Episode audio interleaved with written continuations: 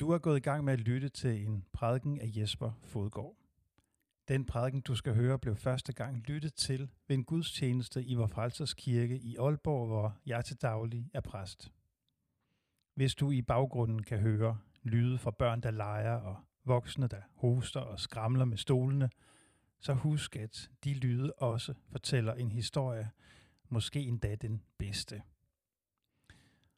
Uanset hvor du er lige nu, så bliver du en del af et mangfoldigt fællesskab af mennesker, der stiller nysgerrige spørgsmål til troen og livet, ligesom du selv må gøre det, siden du har fundet vej til denne podcast. Må Gud åbne vores ører og tanker og hjerter for det, som vi ikke kan sige os selv, men som vi ikke desto mindre har brug for at høre. Velkommen. Og vi vil lytte til det hellige evangelium, som i dag skrives af evangelisten Markus. Jesus gav sig igen til at undervise nede ved søen. Og en meget stor skare flokkedes om ham, så han måtte gå ombord og sætte sig i en båd ude på søen, mens hele skaren stod på bredden inde på land. Og han lærte dem meget i lignelser, og i sin undervisning sagde han til dem, Hør her. En sædemand gik ud for at så. Og da han såede, faldt noget på vejen, og fuglene kom og åd det op. Noget faldt på klippegrund, hvor der ikke var ret meget jord, og det kom straks op, fordi der kun var et tyndt lag jord. Og da solen kom højt på himlen, blev det svedet, og det visnede, fordi det ikke havde rod. Noget faldt mellem tisler og tislerne voksede op og kvalte det, så det ikke gav udbytte. Men noget faldt i god jord og gav udbytte. Det voksede op og groede, og noget bar 30 og noget 60 og noget 100 folk. Og han sagde, den, der har ører at høre med, skal høre. Da han var blevet alene med sine ledsagere og de tolv, spurgte de ham om lignelserne, og han svarede dem, Til jer er Guds riges hemmelighed givet, men til dem udenfor kommer alt i lignelser, for at de skal se og se, men intet forstå. De skal høre og høre, men intet fatte, for at de ikke skal vende om og få tilgivelse. Og han sagde til dem, forstår I ikke denne lignelse? Hvordan skal I så kunne forstå de andre lignelser? Sædemanden sår ordet. Med dem på vejen, hvor ordet sås, er det sådan, at når de har hørt det, kommer Satan straks og tager det ord bort, der er sået i dem. De, der bliver sået på klippegrund, er dem, der straks tager imod ordet med glæde, når de har hørt det. Men de har ikke rod i sig. De holder kun ud en tid – så når der kommer trængsler eller forfølgelse på grund af ordet, falder de straks fra. Andre er dem, der bliver sået mellem tislerne. Det er dem, som har hørt ordet, men denne verdens bekymringer og rigdommens blændværk og lyst til alt muligt andet kommer til og kvæler ordet, så det ikke bærer frugt.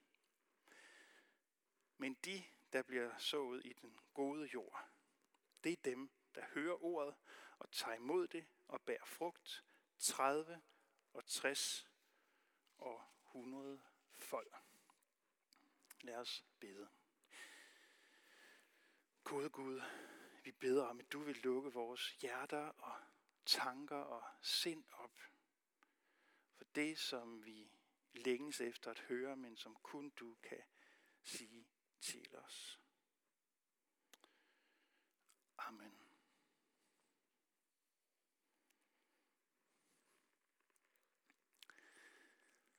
Da jeg var ung og gik på gymnasiet, der var den polsk fødte filminstruktør Kieslowski øh, sådan meget populær. Han lavede sådan nogle smarte intellektuelle film, som det var meget moderne at se dengang. En scene fra en af hans store film har bidt sig fast i mit øh, sind, og jeg tænker faktisk ofte på den. Det er fra en film, der bare hedder Hvid og øh, i filmen Hvid, der er der en scene, hvor vi ser to mænd stå nede i sådan en grå og trist undergrundsmetrostation i Østeuropa i 80'erne, 90'erne. Den ene har fået en bunke penge for at skyde den anden. Og de to mænd, de mødes nu dernede. Den ene træt af livet, den anden har desperat brug for penge. Og de står over for hinanden, og manden med pistolen siger, inden han skyder, er du sikker på, at det er det her, du vil? Ja, siger, siger den første mand. Og så skyder han. Skuddet går af, og han falder sådan forover, indtil det sådan ligesom går, over, går op for ham, at det var øh, med løst krudt, der blev skudt. Så han var ikke død. Og så står de og kigger lidt på hinanden, og så siger manden med pistolen, den næste kugle er rigtig nok. Er du stadig sikker? Nej, siger han så. Det var han ikke. Og så siger manden med pistolen til den mand, der gerne vil skydes, alle lider. Og så går de op og drikker to flasker vodka og skøjter på isen og holder en fest, som om de var meget unge. Alle lider. Manden her, der havde fået til opgave at slå et andet menneske ihjel, han spurgte, hvorfor skulle en som dig, der har penge, job og en familie, der elsker ham, hvorfor skulle han ønske at dø? Og manden, der kan ikke forklare det, men livet havde bare på en eller anden måde snøret sig sammen om ham, og det var bare ved at kvæle ham, og han orkede ikke mere. Han ønskede ikke mere liv.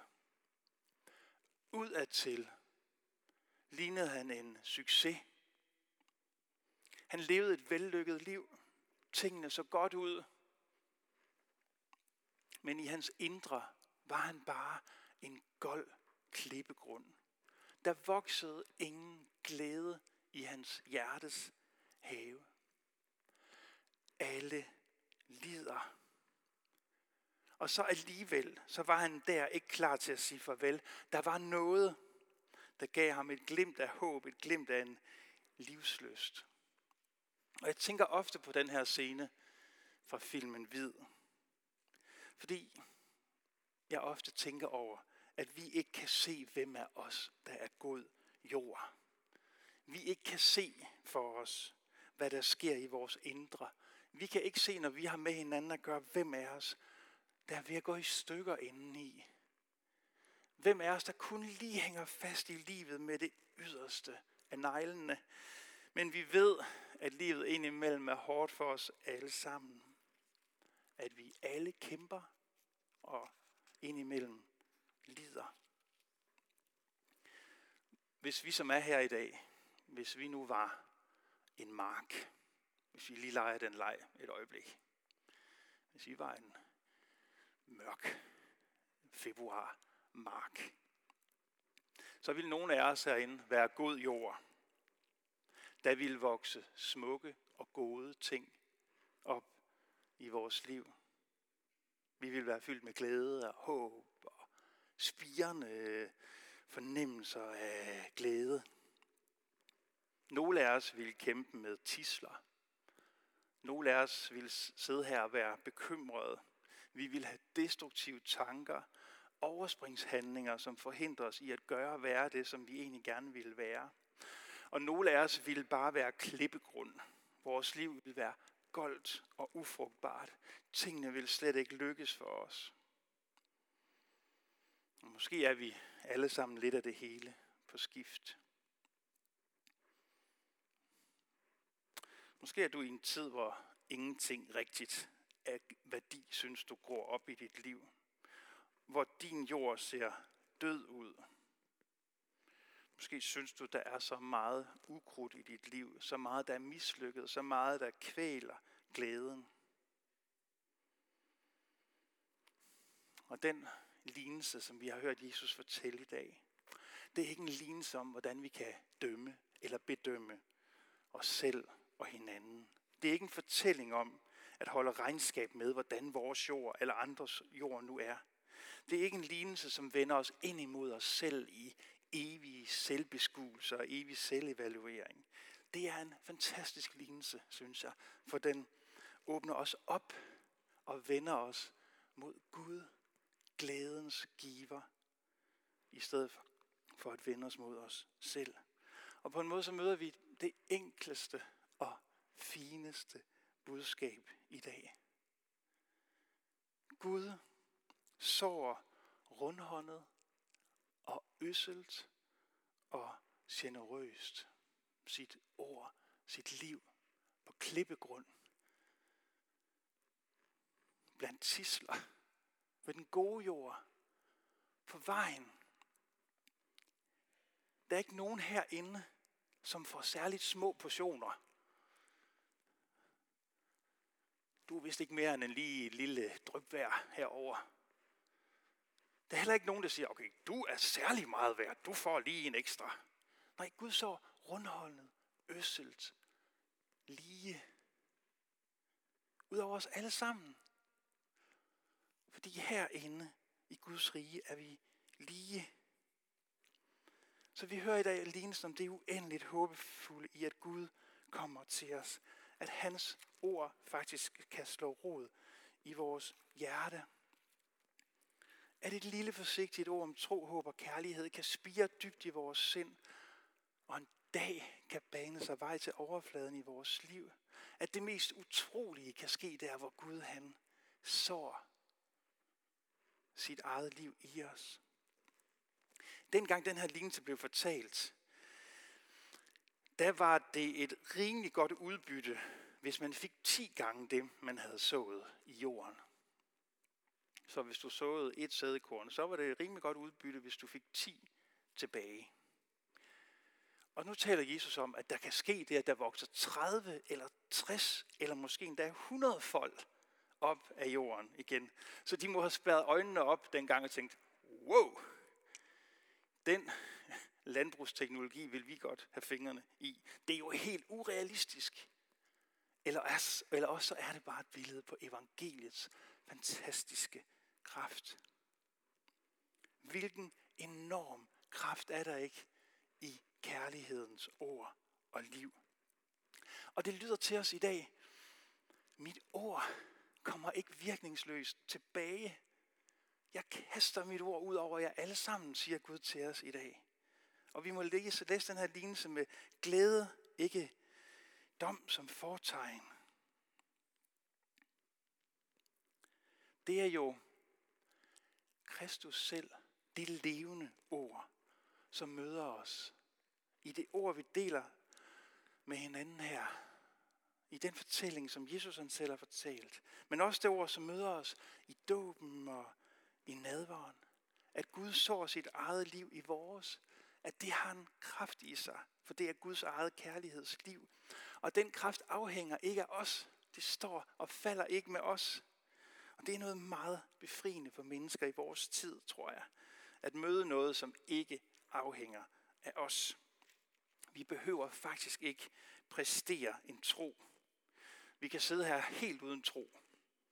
Vi må bare være modtagere af det tilsavn, som kommer til os fra skaberen selv. Han kommer til os alle sammen. God jord, dårlig jord. Han så sit liv øsselt i os. Han spørger ikke, om det kan betale sig at give sit liv for os og give sit liv til os, som han gør det på korset, hvor han hænger udstrakt i verdenshistoriens største kærlighedserklæring. Han gør det bare. Han giver bare sit liv til os og for os uden at have regnet ud, om der er en passende return of investment. Aldrig har Jesus været mindre nordjysk, end han er i dag. Han spørger ikke, om det kan betale sig. Han spørger ikke, hvad får jeg ud af det? Han giver sit liv kvidt og frit til verden, til os alle sammen. Og ordet rummer Guds kraft. Fornuften, vores fornuft vil jo sige, Man skal kun så rigeligt der, hvor vi er sikre på, at der er god jord. Men sådan er Guds verden ikke. Og der er den her enorme kraft til liv, som er Guds ord, som er Kristus. Og en dag så vil det ord vække vores døde og brudte kroppe til live. For det vender ikke tomt tilbage det ord. Jeg tænker på den her lignelse meget ofte, når jeg står ved et kristen menneskes kiste, som vi ofte gør her i kirken. Jeg tænker, en gang blev det sagt til det her menneske, som nu ligger i kisten. En gang blev det sagt ved døbefonden til det her menneske, som ikke længere er i verden, at du er ved dåb og tro blevet Guds barn. Guds ånd bor i dig, og du må leve sådan i verden. Var det forgæves? Guds ord er aldrig forgæves.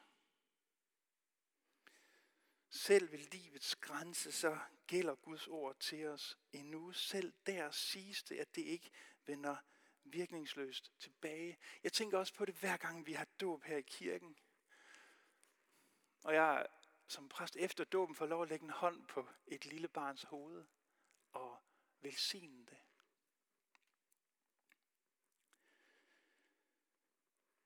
Og jeg tænker, den velsignelsesbøn her kommer ikke tomt tilbage.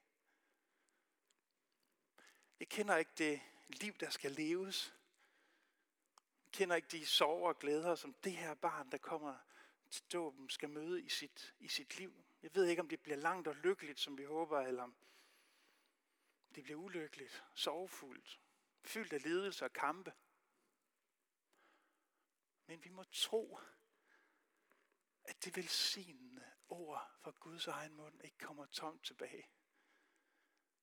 At det i sig har kraften til at forvandle liv og skabe liv. For det er Guds vækst, ikke vores. Og så giver det også sådan en dejlig erkendelse af sine egne begrænsninger, som vi også godt nogle gange kan have brug for at tage imod, tror jeg, i, i vores tid. Luther han øh, skulle have engang have sagt, Luther som jo har lagt navn til vores folkekirke, øh, han har sagt øh, et sted, øh, vi skal prædike Guds ord og lade det virke alene. Hvorfor, spørger han. Fordi jeg ikke har menneskers hjerter i min magt. Det har vi jo ikke. Vi har ingen menneskers hjerter i vores magt. Og så siger han, og han stod jo i spidsen for en en bevægelse, der eksploderede og vendte til Europa på den anden ende, øh, den gode Luther. Og så siger han, jeg har virket med Guds ord alene, prædiket og skrevet, ellers har jeg intet gjort. Og så kan jeg godt lide det her. Ordet har, mens jeg har sovet, mens jeg har drukket øl med min Philip og Amstoft, udrettet så meget, at pavedømmet i den grad er svækket. Jeg har intet gjort. Ordet har virket og udrettet det hele. Han har bare sovet og drikket, drukket øl, siger han. Og så har han lavet ordet virke. Han har også kæmpet, og han har også givet sig selv. Men det er sådan en vidunderlig øh, sådan afgrænsning af vores magt i det her. Måske er det derfor Luther, han så vidt jeg ved, ikke blev specielt stresset. Kristus er øsel og sår sig selv i vores liv. Han kalder på os. Og han møder os også i nadvånd, som vi skal dele med hinanden om et øjeblik.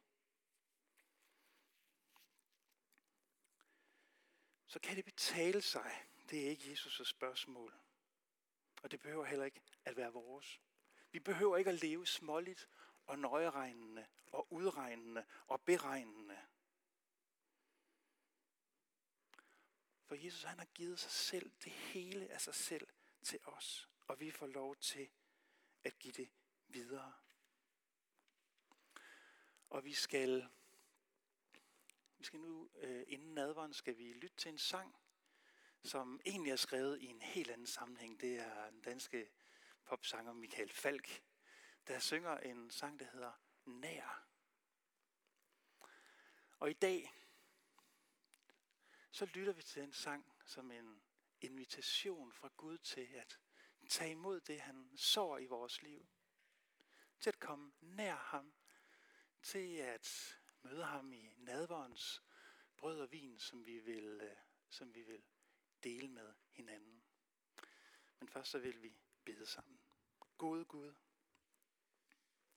vi takker dig, fordi at vi hos dig ikke får som fortjent, men at du rækker din nåde og din tilgivelse frit til os alle, at du lægger dit liv dybt i vores hjerter.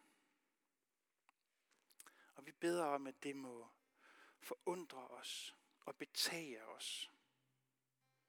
At du rækker dig selv til os. At du er øsel og generøs i, din kærlige, i dit kærlighedstilsavn til os. Amen.